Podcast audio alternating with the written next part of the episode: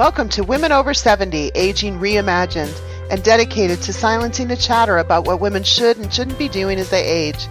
Here to bring you stories about women in their 70s, 80s, and 90s, women who are leading inspiring lives that make a difference to themselves and others, are Catherine Marino and Gail Zalitsky.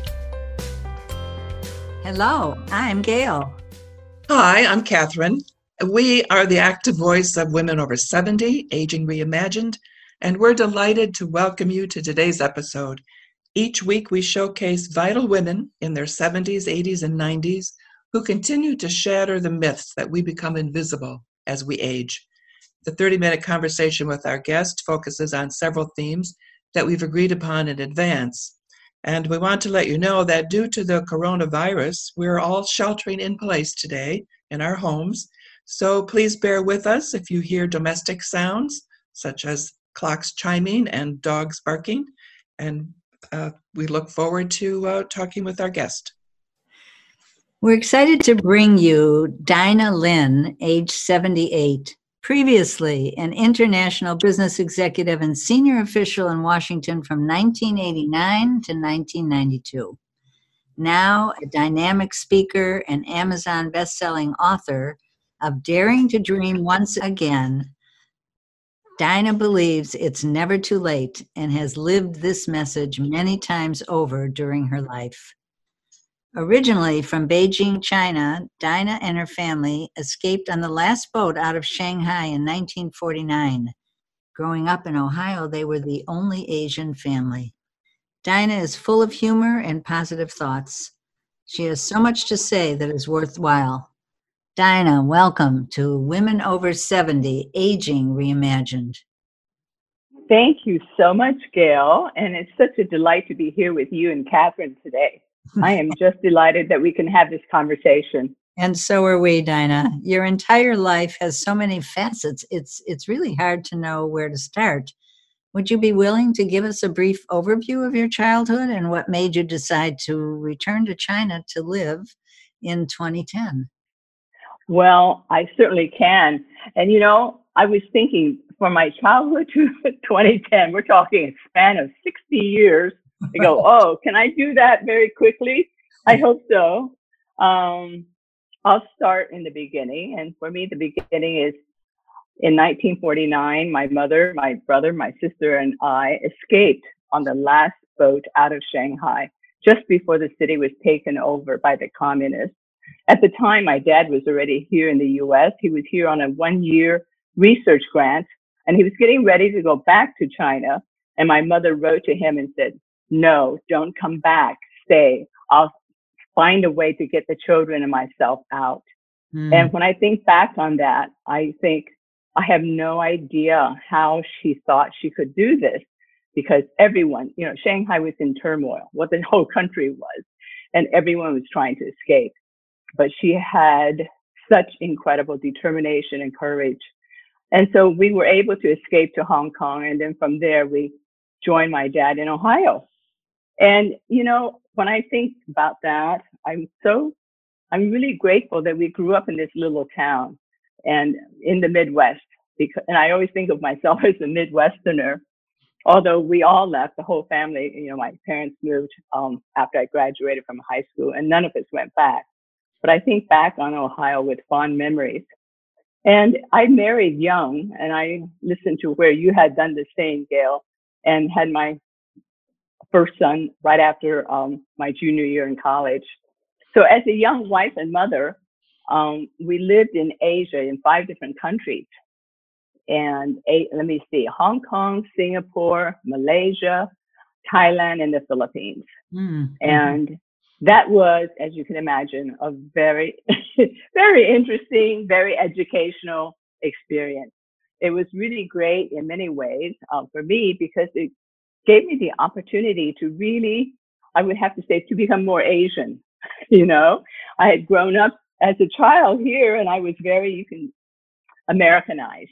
And so it was good for me to have that opportunity to really learn more about and to appreciate the Asian culture. And it was a great experience for our children. So from there, it was MBA and started my career. And I think I'll stop there. oh, I know you want to know what made me decide to go to Beijing at uh, in 2000. Well, yes, you you went back, right? So you lived in those countries, and then did you come back to the United States? I certainly did. I came back. I got my MBA at um, Columbia Business School, majored in finance, business economics. My undergraduate at Barnard was in economics, and um, yes, and I kind of like put myself on the climbing the corporate ladder and decided to to to do that. So I had a career in both um, Fortune 500 and some high tech startups. So that was what I, I came back, but I traveled because I was in international business development. So I made for one company, I made trips to Europe, you know, and to different countries in Asia, including China. And um, so when I left the corporate world, I did a few things just, you know, and I wasn't really um, I was going to say I wasn't having fun. I said to myself, I'm not having fun and I'm not making any money. you know, when you and I when you and I talked, you said that you started your career at 36. Yes. So uh, what were you doing in between? Uh, in between uh, 20 and 36, uh-huh. I was a full-time mother, housewife, social yeah. hostess. You know, when we lived in Asia, especially in those days, the wives didn't work. I mean, you know, it's, um, I think it was not looked at well if a wife worked because it was assumed that she would be the social hostess and the, you know, um, that was very important for a man's career and entertained a lot. And so, yeah, that's what I did. I was a full time mom and housewife. Well, for the first year and a half, I was still a student as well. Right that that was something that you and I shared too. That we we both were full time housewives and raised children from uh, our early years on Very until we got into yeah until until we got into our careers. Very true. So at thirty, yeah. So at thirty six, is that when you went back to school? No, at thirty six, we were living. I was still married, and we were living in Hong Kong. And I thought, you know, I just have to have to, you know, go out and get a job. I couldn't do that. You know, I was active in charity and um, fundraising and things like that. And, you know, I played tennis and played bridge. And I thought I just, and women's luncheons. I thought I just can't do this mm-hmm. anymore. can't do this forever. Mm-hmm. and of course, my husband yes. was not at all receptive to the idea of me getting a job. Not at all. And I promised uh-huh. them, I said, don't worry, we'll still, you know, I'll still be the social hostess, we'll still entertain. Um, and I was able to get my job. My first job was with Chase Manhattan um, in Hong Kong. Mm-hmm. Yes. Wow. So, it, and then, you know, I was with Chase Manhattan for two and a half years full time, and I got two promotions in that time. So, when did you leave corporate America? I left corporate America actually the uh, 19, I think 1996. And then in 1998, I went and spent two months in Beijing uh, studying Chinese. And back in those days, it was not easy or very difficult to get a visa to go to China.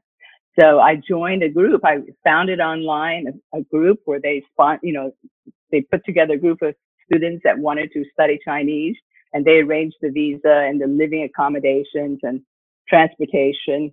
So I did that and I tried it out for, I think it was a two month program and I loved it. And then after that, I kept thinking, oh, I really want to go back again and spend a longer time. And so, what did it take for you to be able to do that? it took, ah, you know, it took a lot of courage because because I I had um well I don't it's still hard for me to talk about it because I guess I, it's I had a I can just say a financial disaster. it this if you mm-hmm. remember the tech bubble in the you know the year 2000 oh yes oh yes and so i thought and i learned about the stock market i took a number of courses or programs and I think I learned just enough to be dangerous to myself. And I thought, okay, you know, I'm not working. Let me do something to make some money so I can, you know, go back to China. And that's what I did. I was in the stock market and we all know what happened. Um, and so I lost, I don't know, I think about 80, 90% of my life savings. Mm. And mm. of course, had one of my crises. You know, we in life we have crises. How would we grow if we didn't have crisis, right? How would we have a breakthrough if we didn't have a crisis? So I, oh, true. yeah, so I was literally just, I was the feelings of shame and guilt and how could I? Because you know, I thought I was much smarter than that, and it was just something that I had to work through. And um, the left brain was shouting, "Get a job! Get a job! Get any job!" And then my mm-hmm. right brain and my heart was saying, but I want to go to China. I want to go to China and study Chinese. And that was not an easy, in a way, it was not an easy decision. And in a way, it was because in the end, I chose to listen to my heart and I went and I said, I'm going to make it work. Somehow I'll make it work. I'll live on a student budget, which is what I did, and I'll make it work. And when I think back, that was one of the best decisions of my life. It was just an incredible experience. And why did you find it so incredible? What made it so incredible? you know, I went thinking I would be there a couple years, to study Chinese, and I stayed a decade. so I guess you could say I loved it. I loved it. I love the energy of it. Well, first, I love the language Gail. I mean, that's why I went was to study Chinese. But eh, you know, the language, especially for the Chinese language, it's very tied to the culture. It's impossible. I don't know if you've heard this before. Impossible to understand a culture thoroughly if you don't, if you don't understand the language, because there will be mm-hmm. nuances and meaning, you know, depth that you couldn't possibly get if you had to rely on translation. Yes. And this is especially true for the Chinese language. It is so rich. Every word is made up of two characters, and each character has its own meaning. So, for instance, the word crisis is wei ji. Wei comes from the word wei xian, which is danger. Ji comes from ji hui, which is opportunity. So crisis is wei ji, danger and opportunity. Mm-hmm. Wow. Do so you think? Yes. Dinah, when you were those 10 years in China, were you by your, were you alone? I was alone. Yes, I was there by myself and I was hoping my I might meet a nice man, but I, I never did. and I thought, yeah, wouldn't that be nice if I met somebody? Um, I was, and yet I wasn't because, you know, I had in the early years, I had my other fellow students. You know, there were people there from around the world studying Chinese.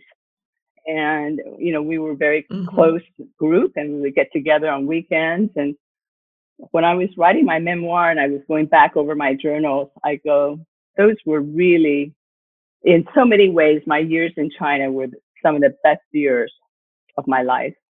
T- tell us what made you begin to think that you wanted to write a book.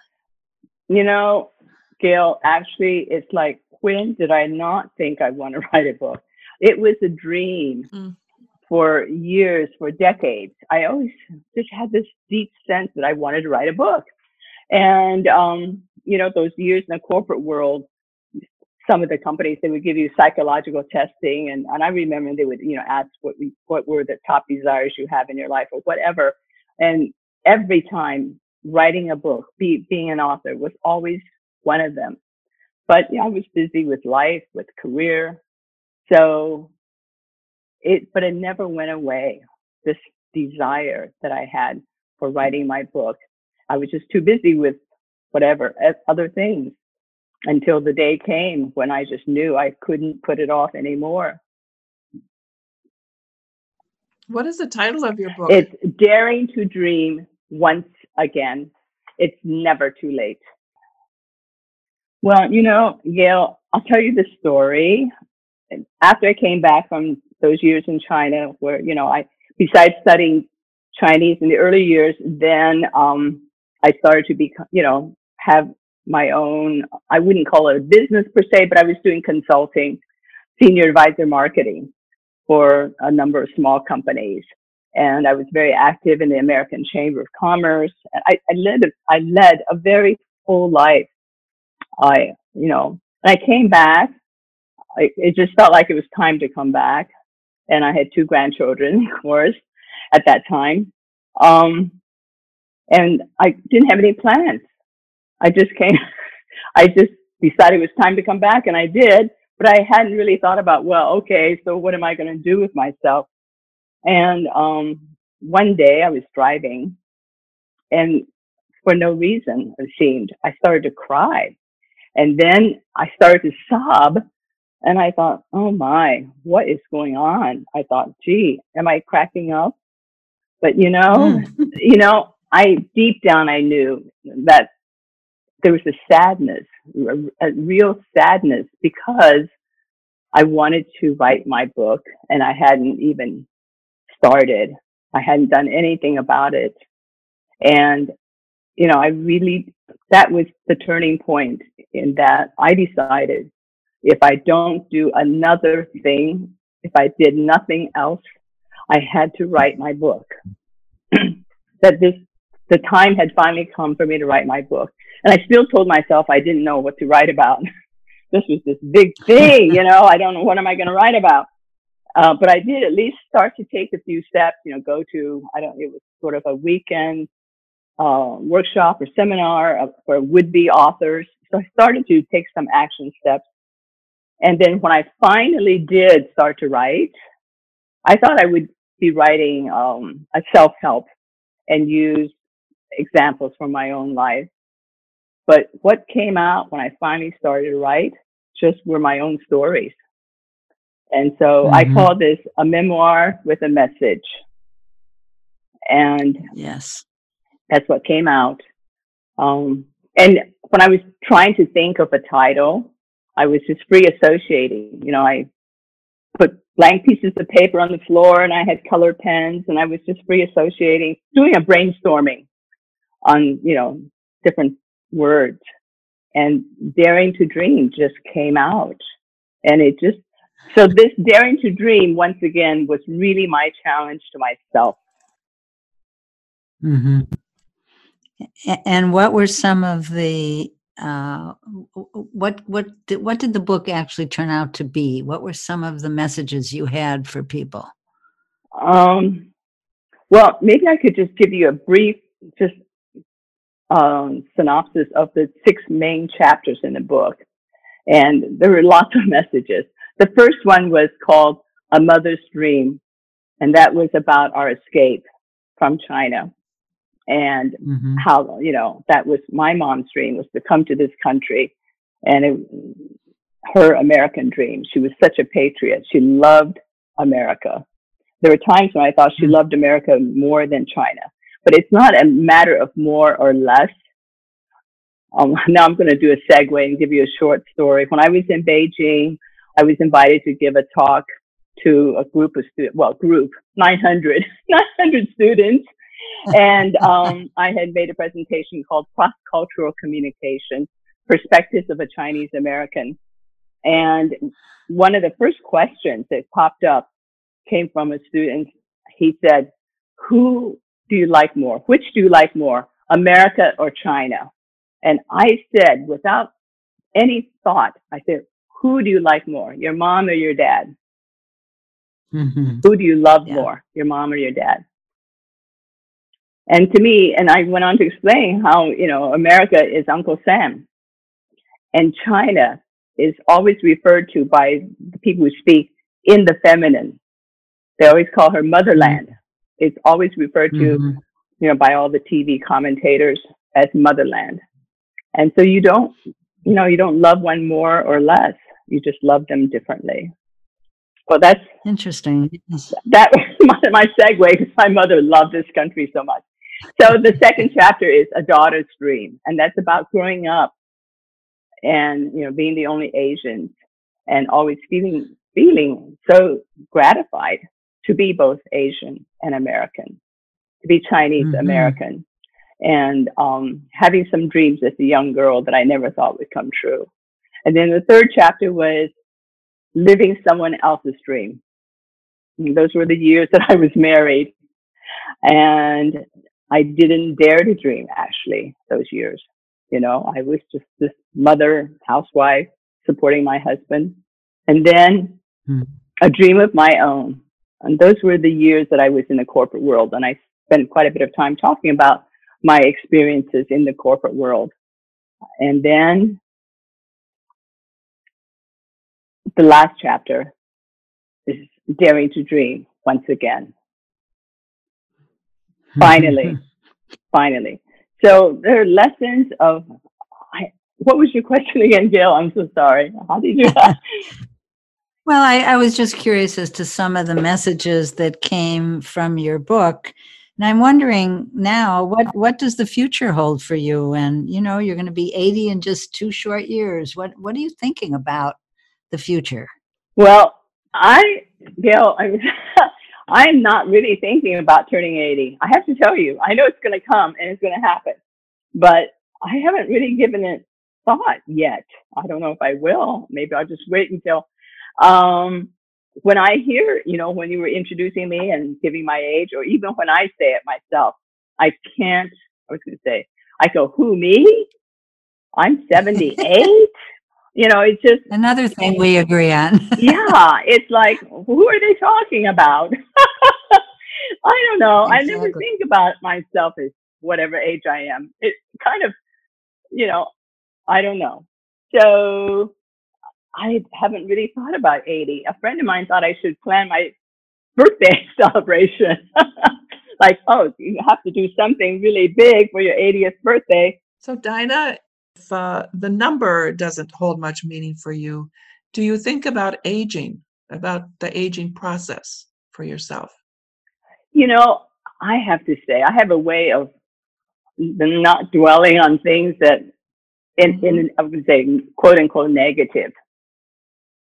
Um, because I believe thoughts are thoughts are energy, and it's you know I would prefer not to give too much thought or energy to anything that I perceive to be, you know, quote unquote negative. When he says it's the aging process, I do realize, I mean, I finally came to, you know, uh, peace with the fact that if I feel like taking a little rest in the afternoon, mm-hmm. lying down for 20 minutes or 30 minutes, then for heaven's sake, do it. Right. Mm-hmm. I mean, I finally, right. finally decided I could do it and I don't have to feel guilty for heaven's sake if I want to lie down and rest. And and I do know that I don't like to be, you know, I mean, yes, I can stay up late for certain occasions, but I don't really like staying up late at night. I like getting to bed early, reading a book, and mm-hmm. and I like sleeping in and not setting my alarm clock. Um, so the aging, and I do believe it's important to take care of our bodies. Of course, we're not working out these days or doing what we can working out at home. But uh, years ago, I discovered really I needed to have some kind of a physical exercise uh, besides walking, you know, go to a health mm-hmm. club and work out, keep the body. And years ago, I discovered I needed to eat less. As I got older, I needed to eat less and less. you know, our bodies just don't burn up as much as it used to. So you make these adjustments um, mm-hmm. so that you would feel, I mean, that one could feel as vibrant as possible, as energetic as possible, and then be perfectly okay with days when we're not, because we're not going to be, yes. you know. Energetic all the time, every day. All I don't know. Does that answer your question, Catherine? Yeah, uh, yes, and it's very much in keeping with what many of our, uh, of our other guests have also talked about in terms of taking care of our bodies, mm. which is a mm. way of taking care of our minds and our hearts. right. hearts. Yeah. And, um, do you have another book in you? Um, Are you writing another book? Funny, you should ask. Well, I haven't started writing another, but it's been said to me a couple of times in the past couple of years by people who are very intuitive, Yes, I do have another book that wants to come out. uh-huh. and um, hopefully, I'm not going to resist it as much as I resisted the first one. Um, yeah, don't take 10 years. Don't take 10. No, I don't have another. There's where it comes up that you could be construed. I just started to say I don't have another 10. I should say, yes, of course I have another 10. Um, but you're right. Um, so possibly I have another book because I feel like I've learned a lot since my last book came out. Mm-hmm. And perhaps, you know, there are lessons there that could be helpful to other people as well. And you love to yeah. speak about it, and you should definitely let that book jump right out of you because I know it'll be I know it'll be very worthwhile. Oh, Dinah, this, is, this has been really a wonderful time with you.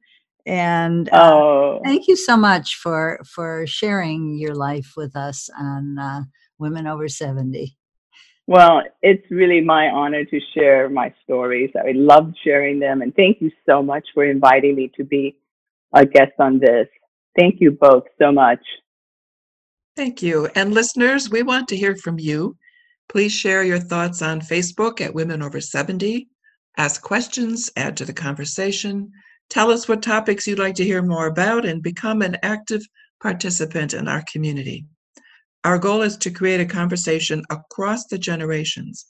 You can access our weekly Wednesday podcasts at womenover70.com. And if you know a vital woman over 70 who would be a great guest, please recommend her to us on our website. See you next Wednesday on Women Over 70 Aging Reimagined. Thank you for listening to Women Over 70 Aging Reimagined.